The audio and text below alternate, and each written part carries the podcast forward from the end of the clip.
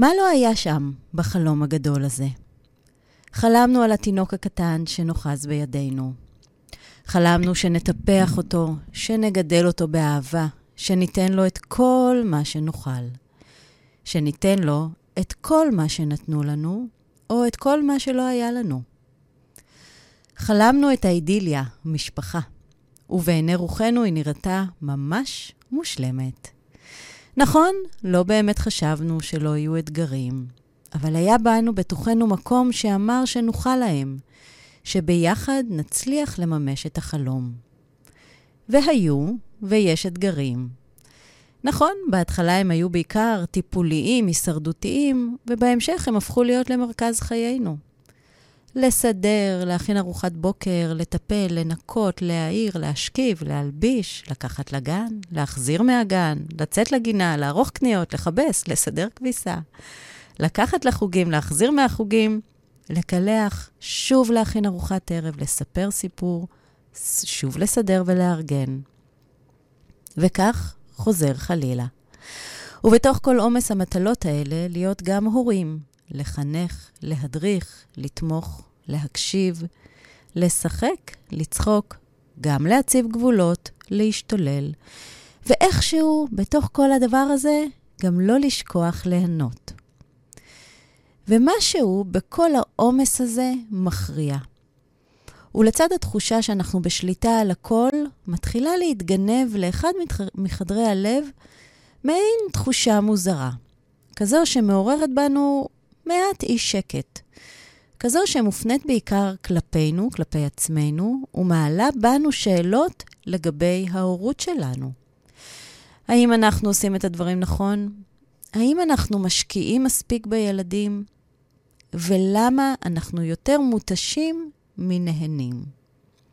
ולא, זו לא עוד שיחה על איך עושים הורות, או מה עושים, או מה לא עושים, או איך מציבים גבולות. זו עוד שיחה עלינו, ההורים. על מה שמניע אותנו בהורות שלנו, ועל מה שיש ביכולתנו לשנות למעננו. כי אחד הקשיים שעולים בהורות הוא מציאת שביל הזהב, דרך האמצע, בין המקום שרוצה לעשות ולקיים, לבין המקום שרוצה פשוט להיות. בין המקום שדואג, בין המקום שדואג למקום שנוכח. בין המקום התומך למקום המשחרר. בין המקום שלי למקום שלו. אולי בין המקום שלי לעצמי. שתי אופנויות להוויה שלנו. הוויה של doing והוויה של being. הוויה, הוויה של עשייה והוויה של נוכחות. ואני אומרת שיש עוד הוויה אחת, זו שמתהווה בין השניים, בין זו שנמצאת בעשייה לבין זו שנמצאת בנוכחות.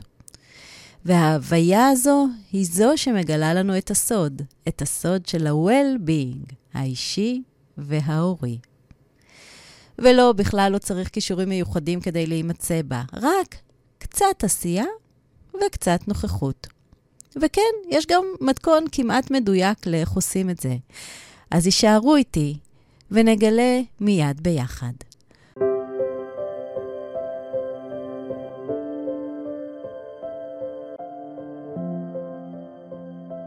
היי, אני טל קבסה, מייסדת הגישה לרפואה הוליסטית לילדים, ואתם מאזינים למדברים ילדים, הפודקאסט העוסק בקשר שבין תהליכי ההתפתחות של התינוק והילד ותפקודי היומיום.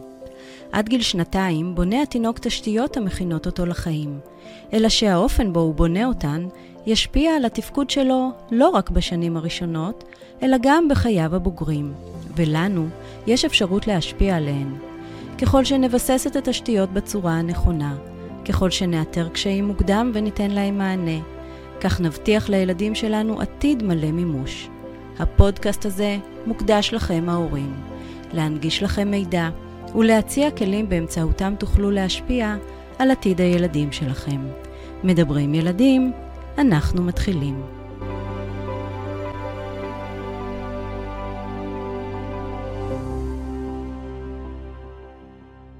Doing ו-being הם שני מצבי הוויה. האחד עוסק בהוויה החיצונית, והוא יותר מכוון עשייה ופעילות, זה כמובן הדוינג, והשני עוסק יותר בהוויה הפנימית, והוא יותר מוכוון התבוננות. וזה לא שאחד יותר נכון או יותר טוב מהשני, כי להוויה האחת אין משמעות ללא ההוויה השנייה. העניין הוא שהש... שהשיח שאנחנו עושים לרוב מדבר על טיפוח של האחד ביניהם, ואילו אני מבקשת למצוא את הרווח ביניהם. doing פירושו להיות בעשייה, בתנועה, בפעולה. זו ההוויה שמדברת על הצד היותר אנליטי שלנו. זה שעושה ניתוח, מעלה השערות, מגדיר מטרות, פותר בעיות, מניח משימות, מתכנן, ולבסוף גם שופט. שופט האם הגענו ליעדים, מבקר האם פעלנו נכון, האם עשינו את מה שהיה מוטל עלינו לעשות. הוא משווה את התוצרים למטרות הראשוניות וחושב ומתכנן מה צריך לעשות כדי לצמצם את הפער. ומה זה being? זו הוויה של נוכחות, של התבוננות והקשבה, של תשומת לב למה שקורה סביבי. אין בה שיפוט או ביקורת, אין ניתוח או ניסיון לתקן. אין הכרעה של האם זה טוב או לא טוב, נעים או לא נעים. יש קבלה והכלה של המחשבות, הרגשות, התחושות, החוויות. זה מצב שפשוט מאפשר לדברים להתרחש כפי שהם. שני המצבים האלה הם בראש ובראשונה מצבים מנטליים, וההבדל ביניהם מתבטא במה שקורה לנו במוח. כשאנחנו בדואינג, זה לאו דווקא אומר שאנחנו במצב אקטיבי של עשייה פיזית. זה אומר שהמוח שלנו במצב של עשייה. המחשבה עסוקה ורוכשת. אנחנו חושבים על מה שצריך לעשות, על מה שעוד לא הספקנו לעשות, על למה עשינו או לא עשינו, מה צריך לתכנן ולמה צריך להתכונן. ולמרות אולי מה שמשתמע, להיות ב-being זה בכלל לא אומר להיות במצב של מדיטציה או מנוחה. זה רק אומר שמנטלית המוח שלנו במנוחה. הגוף, אגב, יכול להיות בפעילות מלאה. אצלי, למשל, אחת הדרכים הכי מדהימות למצוא את ה-being הוא דווקא בזמן ריצה. זה יכול להיות גם כל עבודה או עשייה אחרת שמכניסה אותנו לשקט תודעתי. ריפוי בעיסוק, אנחנו קוראים לזה בשפה חופשית. כמובן שאנחנו יכולים למצוא את הבינג שלנו גם במצב של מנוחה, בהרפייה, במדיטציה, בשמיעת מוזיקה, ביוגה, או, או בכל דרך אחרת שמאפשרת לנו להגיע אל המנוחה המנטלית הזאת, זאת שאנחנו משוועים לה, רובנו, בסוף היום. ומה עולה בהוויה שלנו בכל אחד מהמצבים? אז מצב של doing הוא מצב שמשאיר אותנו תמיד על המשמר. מה עוד לא עשינו, מה צריך לעשות, מה הייתי רוצה לעשות. ומבלי לשים לב, הוא מכניס אותנו למידה מסוימת של סטרס. יש מידה קבועה של דאגה, של חשש, של אי שקט או חוסר מנוחה, של עייפות, מין קול טורדני כזה. doing זה מצב שדורש אנרגיה מנטלית. לקיים אותו. אלא שהמשאבים שלנו בסך הכל מוגבלים. וככל שאנחנו משתמשים בהם יותר, צורכים מהם יותר, כך אנחנו מרוקנים את עצמנו מהם, מתעייפים גם אם לא עשינו שום דבר פיזי. אנחנו כולנו מכירים את זה. אנחנו עייפים רק מהמחשבות שלנו. ככל שאני יותר ויותר בדואינג, כך אני משתמשת יותר ויותר באנרגיה ומתעייפת. עייפות מנטלית כזאת שיש בה חוסר ריכוז וחוסר מיקוד. וכמובן, קצת חוסר סבלנות, אבל לא תמיד אנחנו מצליחים לעצור את זה. הראש ממשיך לרוץ קדימה, לעבוד, גם כשזה לא ממש נחוץ. ומתוך המקום שאנחנו מבקשים להפסיק את הרעש הזה שיש לנו בראש, אנחנו לרוב בורחים לסוג של being, אבל כזה שאין בו באמת מנוחה. למשל, מול הטלוויזיה. למה אני אומרת שאין בו ממש מנוחה? כי הוא לא באמת ממלא אותנו, הוא לא באמת מחזיר לנו את אותם משאבים שאנחנו זקוקים להם. מצב של being הוא מצב שמפגיש אותנו עם המקומות היותר רכים שלנו, העגולים יותר. אלה המתגמשים, המכילים. הוא מעלה מתוכנו אמפתיה וסבלנות והקשבה ומודעות וחמלה. הוא פשוט קיים בנו, רק צריך מעט לחשוף אותו. ואני בטוחה שכל אחד מכם מזדהה עם אחת מההוויות יותר מאשר עם השנייה.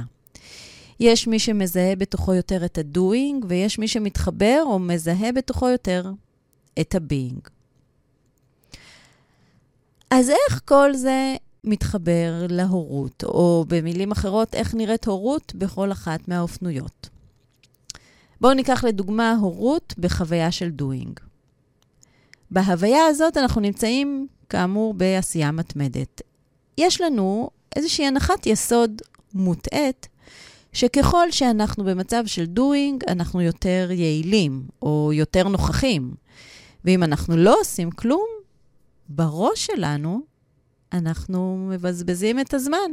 אנחנו, בגלל המחשבה המוטעית הזאת, נמצאים כל הזמן בעשייה.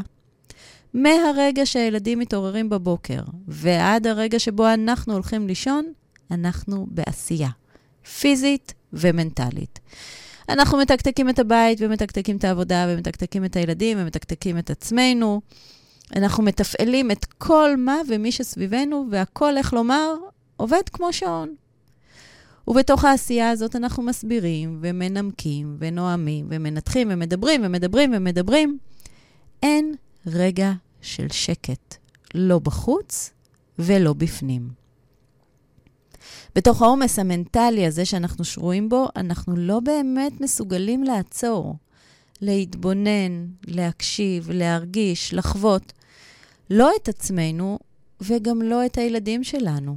אנחנו בדואינג. אולי יותר נכון לומר שאנחנו ב-overdoing.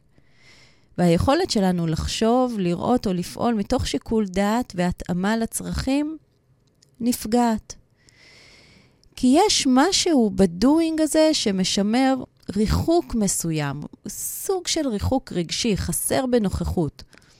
אין לי הרי זמן להיות פנויה, וגם אין לי משאבים מנטליים פנויים לחשוב על זה, לחשוב או להיות פנויה. ואז אנחנו גם שופטים את עצמנו, ולרוב גם די בחומרה. אנחנו הרי בעשייה מלאה, בהתמסרות מוחלטת, אז למה אנחנו מרגישים שאנחנו במאבקים עם הילדים? למה אנחנו מרגישים תסכול, כמיהה למשהו אחר? למה אנחנו מרגישים שאנחנו עושים לא טוב? מתוך הדוינג הזה שחשבנו שיוביל אותנו לשגשוג, להצלחה, להתקדמות, נותרנו מרוקנים. אולי אפילו קצת בתחושה של אכזבה. ומה לגבי היותנו בבינג? אז אנחנו לכאורה בנוכחות מלאה, בהכלה מלאה. אפילו לא לכאורה, באמת, אנחנו שם באופן מלא. בהכלה כל כך מלאה שלא ניתן להפריד בינינו לבין הילדים שלנו. אנחנו בהזדהות. אנחנו חווים את החוויות שלהם, את הרגשות שלהם, את המצוקות שלהם. הצרכים שלהם הופכים לשלנו. הצרכים שלנו קצת נעלמים. אנחנו מדבררים אותם, אנחנו הופכים להיות הקול שלהם, והם בדרך מאבדים קצת את הקול שלהם עצמם. הם מתפתחים בצלמנו ובדמותנו, אבל לא בצלמם ובדמותם. וגם מתוך המקום הזה, קשה לנו לכוון אותם, לתווך להם נכון סיטואציות, לעודד אותם לחשיבה ביקורתית, למצוא פתרונות יצירתיים. למה? כי שכחנו קצת להיות בדואינג, לשאול שאלות, לחקור, להבין, ומתוך זה לתת את המענה המיטבי, זה שמצליח לקדם אותם אל עבר הדבר הבא. אז אם לא להיות בדואינג ולא להיות בביינג, מה נכון? איפה נכון להיות? מאיזה מקום אפשר לפעול נכון? בדיוק מהרווח, מהמקום הזה שמתהווה בין ה-doing לבין ה-being. זה הרווח שאני קוראת לו existing, הרווח בו אנחנו מתקיימים. הרווח בו מתקיים הדו-קיום בין ה-doing ל-being. דו-קיום מאוד מיוחד. כי ברווח הזה אנחנו בנוכחות ערנית, סקרנית, אנחנו מקשיבים, מתבוננים, נוכחים וחוקרים.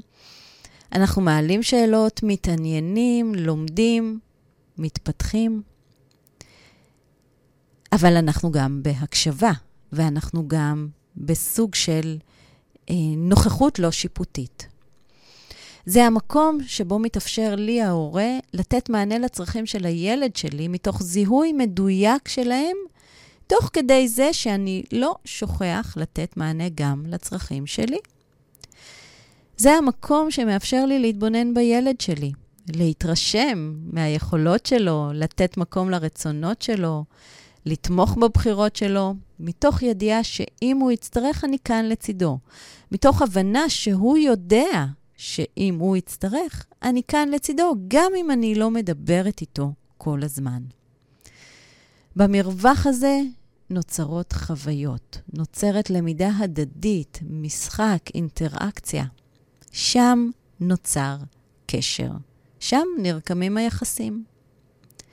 ובמרווח הזה הילד מתפתח. הוא גם מקבל בסיס, אבל גם מצמיח כנפיים. הוא משתמש במה שאנחנו נותנים לו כדי לעוף עם הדמיון והיכולות שלו למקומות שמדברים אליו. הוא חופשי ועצמאי. ובדיוק במקום הזה, בנוכחות השקטה, הערנית הזאת, מתפתחת בילד תחושת הביטחון. הוא יודע שאני כאן איתו ולצידו, הוא גם יודע שהוא חופשי לעוף. והוא גם יודע שאם הוא ייפול, אני אהיה כאן לתפוס אותו. שם הילד מרגיש שאני רואה אותו, ואני מרגישה שהוא רואה אותי. ואז, כמו תמיד, עולה השאלה, איך עושים את זה? איך מוצאים את הרווח הזה? אז אם מצאתם שאתם בדואינג תמידי, או אולי בבינג אינסופי, ובא לכם למצוא את הרווח, הנה כמה רעיונות. אבל רגע לפני. כדי להטמיע שינוי, כדי להפוך אותו להרגל, הוא חייב להיות שזור בריטואל קבוע, חוזר על עצמו ומאוד מאוד מוגדר. ואז יש את העניין הזה שאנחנו רוצים מאוד לשנות, ואנחנו מחליטים בדרך כלל על זה שאנחנו אנחנו מכריזים על זה שאנחנו יוצאים לדרך ומתחילים לשנות כמה דברים בבת אחת. אנחנו נחושים, אנחנו בהתמדה מלאה, ואנחנו על זה במשך יום, יומיים, שלושה. ואז אנחנו חוזרים להרגלים היותר מושרשים בינינו. כדי להטמיע שינויים, צריך לבחור אחד. להתמיד איתו תקופה, עד אשר אנחנו מרגישים שהוא נטמע והופך להיות לחלק מאיתנו. הרבה מאוד פעמים הטריק דווקא בהורות הוא לשתף את הילד בשינוי הזה, ואז הוא כבר עוזר לי ומזכיר לי במקום ששלח, ששכחתי. ואחרי שהטמעתי שינוי אחד, והוא הפך להיות כבר חלק ממני, אני פנויה להטמיע את השינוי הבא. ואני עושה איתו את אותו תהליך, ואני שוזרת אותו בריטואל מאוד מאוד קבוע ביום-יום שלי. ואני משתפת את הילד, ואני עוזרת לו לעזור לי לא לשכוח. וכך, לאט-לאט אני מטמיעה עוד שינוי ועוד שינוי ועוד שני, שינוי. זה קצת טריקי, כי אם אני ב-doing, זה כאילו יעבוד לי מאוד מאוד מהר, כי, כי זה מי שאני. בעשייה מלאה. ואם אני ב-being, אני אבין דווקא את ההשתהות בתוך כל שלב, ולכן צריך למצוא איזשהו חיבור בין השניים. להחליט על שינוי, להטמיע אותו, להיות איתו בסוג של doing רך במשך כמה ימים מוגדרים, ואז להמשיך לשינוי הבא. אז הנה זה בא. ההמלצה הראשונה לאיך למצוא את הרווח בין ה-doing ל-being. being קורא לנו להיות חלק מהסיטואציה, מהסיטואציה, אבל בנחת, בעניין רב וסקרנות. ולכן את ההמלצה הראשונה שלי אפשר ליישם ממש ברגע שבו אנחנו אוספים את הילדים מהגן. הרי בדרך כלל אנחנו נפגשים, נותנים נשיקה וחיבוק ושואלים איך היה, הילד עונה כיף, ואיכשהו הדיאלוג הזה מסתיים ומתמסמס. ומיד ברווח הזה, לתוך הוואקום הזה שנוצר, נכנס הדוינג. לאן אנחנו הולכים, מה אנחנו הולכים לעשות, איך הולך להיראות ה... הולכות להיראות השעות הבאות וכולי. ואני מציעה לקחת את הזמן הזה ולהיות בו בנוכחות מלאה. מה זה אומר? זה אומר לייצר שיח מתעניין ומסתקרן. לשאול, איך היה לך בגן? ואחרי שהילד אומר, היה לי כיף, להמשיך ולומר, גם לי היה די כיף בעבודה. רוצה לנח... לנסות לנחש מה היה לי הכי כיף היום? ומה היה לך הכי כיף היום? רוצה שאני אנסה לנחש? ומה היה לך הכי פחות כיף? אני אספר לך מה היה לי פחות כיף, ואז אתה תספר. ואיך התמודדת עם זה שהיה לך פחות כיף? מה בחרת לעשות? אתה יודע מה אני בחרתי לעשות? ותראו איך בתוך השיח הזה נוצר חלל שבו שנינו, אני והילד, נוכחים. אנחנו בסקרנות, בעניין, בהתרגשות, אנחנו מחוברים, אפילו אם זה רק לעוד 2-3 דקות. אבל זה 2-3 דקות משמעותיות שבהן נרקם הקשר, אותה מערכת יחסים. והוא נרקם ברווח הזה, כי אנחנו גם בדואינג ואנחנו גם בביינג.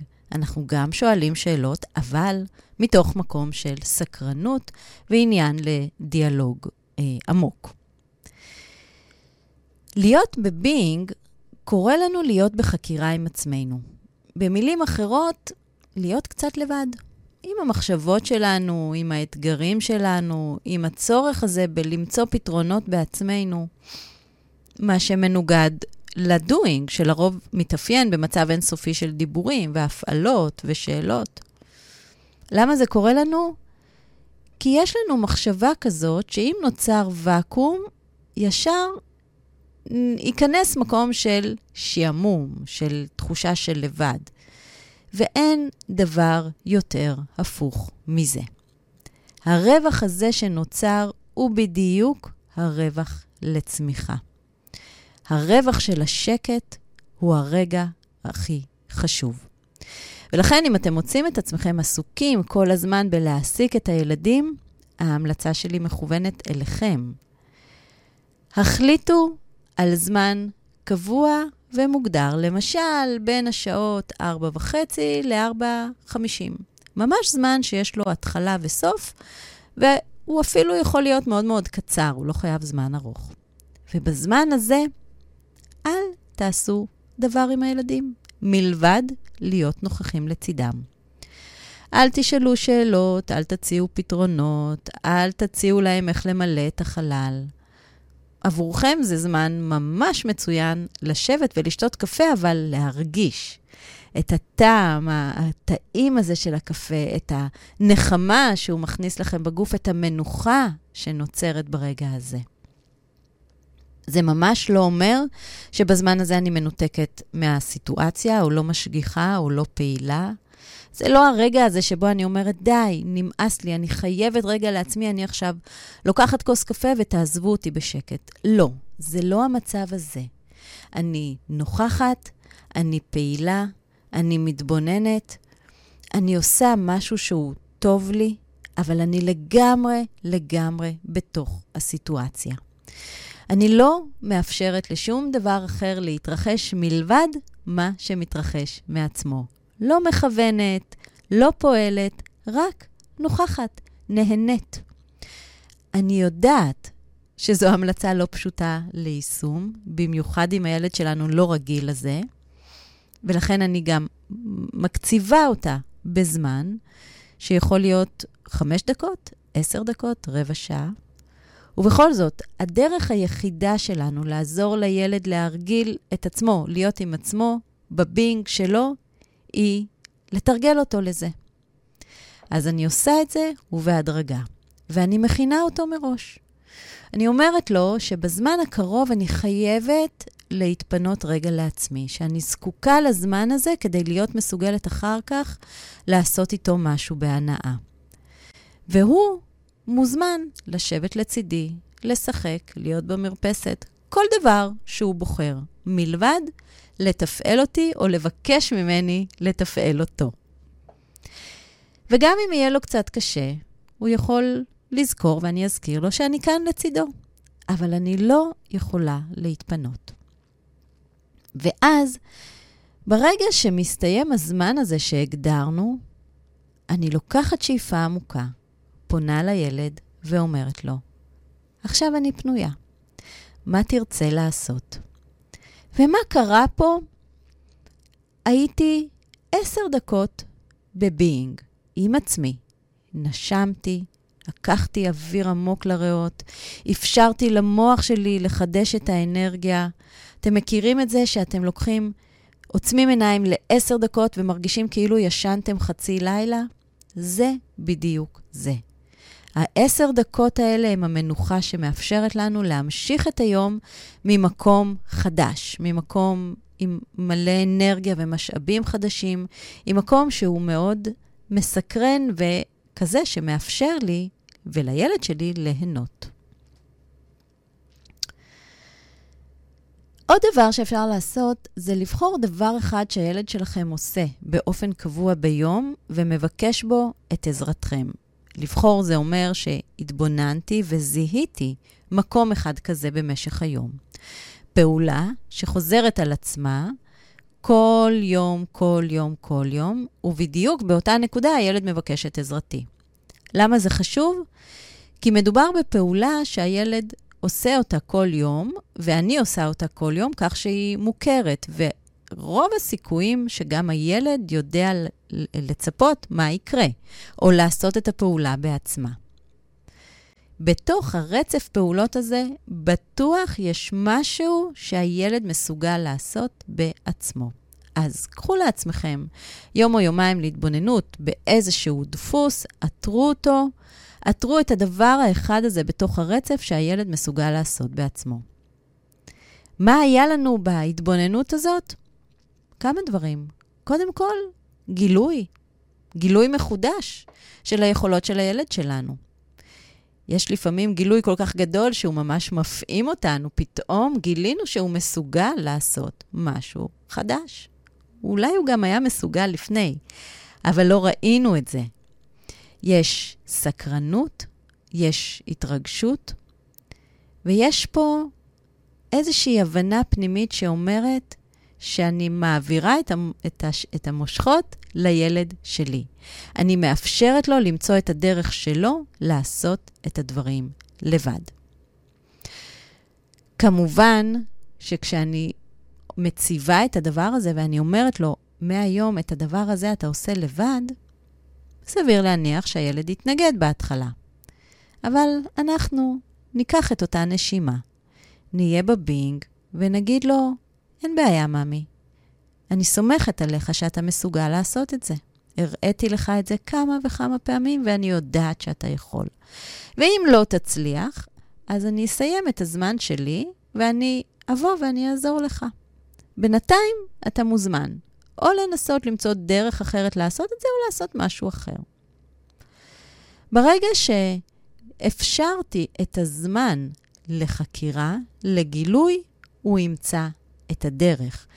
הוא ימצא אותה מתוך הבינג שלו. הוא יהיה בדואינג, הוא ינסה, הוא יתאמץ, הוא, הוא אולי uh, יאלתר, הוא יהיה בסוג של doing, אבל לגמרי מתוך being, לגמרי מתוך מקום של שקט. ואחרי מספר ניסיונות, סביר שהוא ימצא את הדרך שלו לעשות את הדבר הזה. לא את הדרך שלכם, וזה מצוין. נסו להתעלם מהצורך הבסיסי שעולה בנו, או, או בואו ננסה כולנו להתעלם מהצורך הבסיסי שעולה בנו, לעשות את הדברים עבור הילדים שלנו בדרך שלנו. אנחנו שם, מעודדים, אומרים להם שהם מסוגלים, ושאנחנו איתם, ואנחנו מוכנים לאפשר להם לגלות את דרכם. עוד רעיון הוא להתבונן, ובמשך יום-יומיים, בלי לשפוט, זוכרים? אנחנו מנסים לתרגל בינג, לזהות מקום אחד שבו אנחנו אומרים באופן קבוע לא, ולהחליף אותו בכן. אבל לא רק להחליף אותו בכן, אלא ליצור סביבו את מקסימום המרחב שמאפשר לכך שהכן הזה יתקיים. אני אתן דוגמה. אם למשל הילד רוצה לעזור לנו במטבח, ואנחנו מבינים שזה הולך להיות מסורבל ומלכלך, וסביר להניח שזה יעכב אותנו וכולי, אז נחליט אז על זמן שבו אנחנו אומרים כן, מאפשרים לילד לעזור לנו במטבח, אבל מפנים את השעות הקרובות מכל דבר אחר. אנחנו נערכים עד כדי כך שאנחנו אולי מודיעים לאחרים שאנחנו לא זמינים, אנחנו מסדרים את המטבח שיהיה בטוח, אנחנו מכינים את הקערות, עושים הכל כדי שהדבר הזה יקרה באופן הכי הכי הכי טבעי מבלי אה, הפרעות. לא נ... אולי נגדיר בזמן, אבל לא נקציב עשר דקות כי צריך לעשות את הדבר הבא. לא, לא צריך לעשות את הדבר הבא.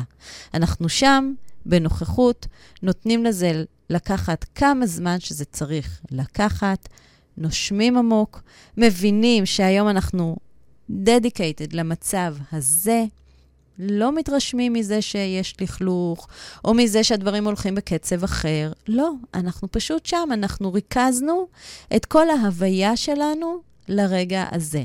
אנחנו גם גרמנו לכל הסביבה להתארגן, כך שזה יתאים לה. אז אם למשל יש עוד ילד, ואנחנו רוצים לייחד את הזמן ליל, לילד אחד, נמצא סידור לילד השני. ואם אנחנו רוצים אה, אה, אה, להכין איזשהו משהו שהוא מסובך ואנחנו יודעים שאם נעשה הכנות מראש זה יקל על העניין, נעשה את זה, נתכונן.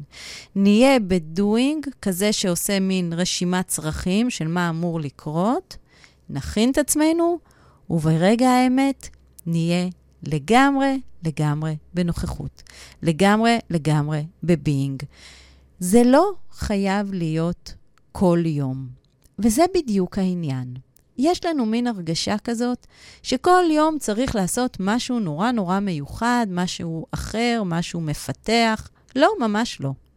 זה יכול להיות היום שלנו בשבוע, זה יכול להיות אחר הצהריים קבועים, זה יכול להיות פעם אחת שהחלטתי שממש בא לי לעשות משהו מיוחד, או שהילד ביקש ממני לעשות משהו מיוחד, ואני מרכזת את כל המאמצים לרגע הזה. זה, זה כן אמור להיות איזשהו ריטואל בתוכנו, זאת אומרת, כן לדאוג שזה יקרה באיזושהי תדירות חזרתית, אבל זה לא חייב להיות יום-יום. כי בחלק מהימים אנחנו עושים משהו ביחד, בחלק מהימים אנחנו מאפשרים סוג של ריחוק האחד מהשני, לא באמת ריחוק, רק כל אחד קצת עם הזמן שלו. בחלק מהזמן אנחנו מתבוננים, בחלק מהזמן אנחנו נוכחים, אבל הדבר העיקרי שחוזר כחוט השני בכל הפעולות האלה, היא שיש הנמכה של כל הלהבות. כל הגלים השוצפים והקוצפים נחים, נרגעים, הים ממשיך לנוע, יש עדיין גלים, הם רק יותר רכים, יותר מתמסרים, ולכן גם כשהם נשברים, הם נשברים יותר ברכות. מה עוד אפשר לעשות? לתרגל הומור. נכון, אם אנחנו לא רגילים לזה, זה יכול להיות uh, קצת מאולץ, uh, ולפעמים יש לנו הרגשה שהורות זה דבר נורא נורא רציני ואין בו מקום להומור, ואילו אני אומרת שהומור מאפשר לנו רגעים מאוד מאוד מיוחדים של being. במיוחד הרגעים האלה שבהם אנחנו מתפוצצים מצחוק ו- ונקרעים על הרצפה ומוציאים עוד בדיחה ועוד בדיחה ומאלתרים. וזה לוקח את כל ההוויה שלנו למקום מאוד מאוד מיוחד. אז תרגלו בקטנה. עוד הומור, עוד לצחוק על עצמנו, עוד uh, להגיד לילד, תראה, איזה מבולבלת אני. רציתי כך, יצא ככה, וואו, בואו נראה מה אפשר ליצור, למצוא, ליצור מזה. ועם הזמן אתם תראו שהמורה הכי טוב שלכם להומור יהיה הילד שלכם, כי אצלהם זה בא יותר בטבעיות, כי הם באופן כללי יותר בביינג. והטיפ האחרון שלנו מכוון, שוב, עבורנו, כי הרי אם אנחנו נהיה ברגע הזה של הבינג, נהיה עם עצמנו, יהיה לנו הרבה יותר קל להנכיח את ההוויה הזאת בסביבה. ומהו הטיפ? הטיפ הוא לתרגל את הכרת הטוב. אין כמו הכרת הטוב כדי לשהות במלוא ההוויה שלנו, בבינג המוחלט. ליהנות מכל מה שהיה לרגע הזה, המיוחד הזה, הספציפי הזה, להציע לנו. אז יש מי שהתרגול הזה בא לו מאוד בטוב, ויש מי שצריך קצת לעשות את התרגול הזה באופן יזום, קצת בדואינג. והנה דרך לעשות את זה. זוכרים שדיברנו על להכניס ריטואל אחד לתוך היום? אז את הריטואל הזה נכניס לתוך היום שלנו רגע לפני השינה. ואם אנחנו שוכחים, נדאג שיהיה פתק ליד המיטה שיזכיר לנו למצוא בכל ערב, לפני שאנחנו הולכים לישון, חמישה דברים עליהם אנחנו מודים.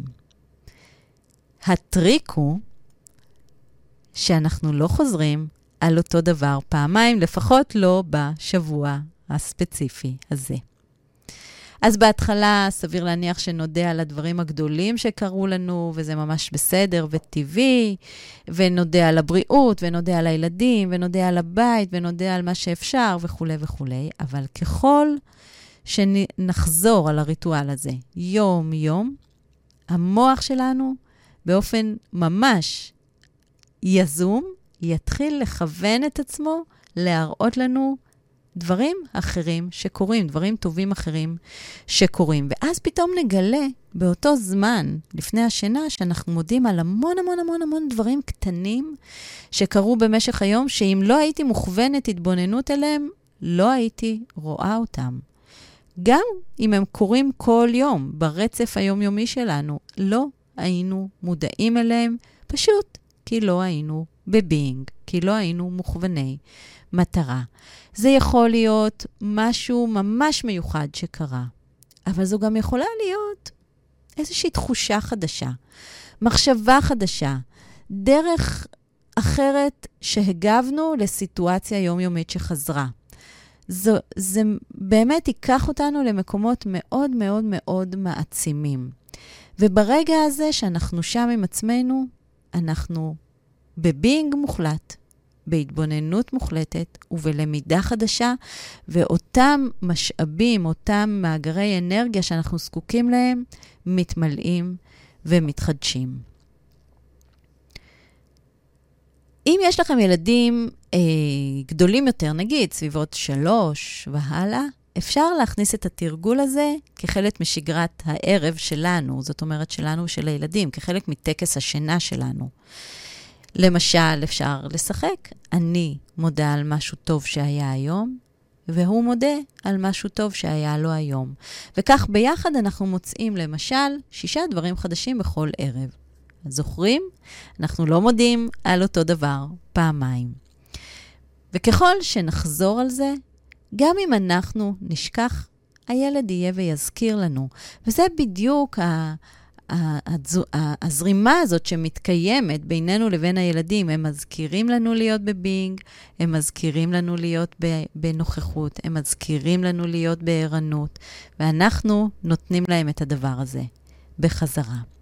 ואין שלוות נפש גדולה יותר מזה, מהרגע הזה שבו אני רואה שהילד שלי מסוגל לשים את כל המחשבה שלו, את כל ההוויה שלו, את כל המהות שלו על הטוב שקרה לו היום.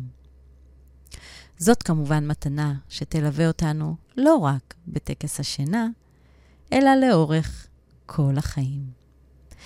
אז אני מקווה שהצלחנו לגלות קצת את הרווח הזה בין ה-doing ל-being, את הרווח שבו אנחנו מתקיימים, את ה-existing. ואני מקווה שהצלחתם לקחת לפחות כלי אחד שיעזור לכם להיות שם ולהר... ולהרגיש או לעשות את ההורות שלכם ממקום מעט אחר. זהו, חברים. עד כאן להיום. אני מקווה מאוד שנהנתם. כמו תמיד, אתם מוזמנים להמשיך להתייעץ איתי, לשאול, לשתף כמובן בקהילה שלנו, הורים לומדים. אתם מוזמנים לשלוח לי נושאים נוס... נוספים שתרצו שנעסוק בהם בתוכניות. אתם מוזמנים לשתף בחוויות שעולות בכם. אנחנו ניפגש כאן ביום שישי הבא עם עוד תוכנית מרתקת של מדברים ילדים. סוף שבוע רגוע ומנוחה טובה לגוף ולנפש. להתראות.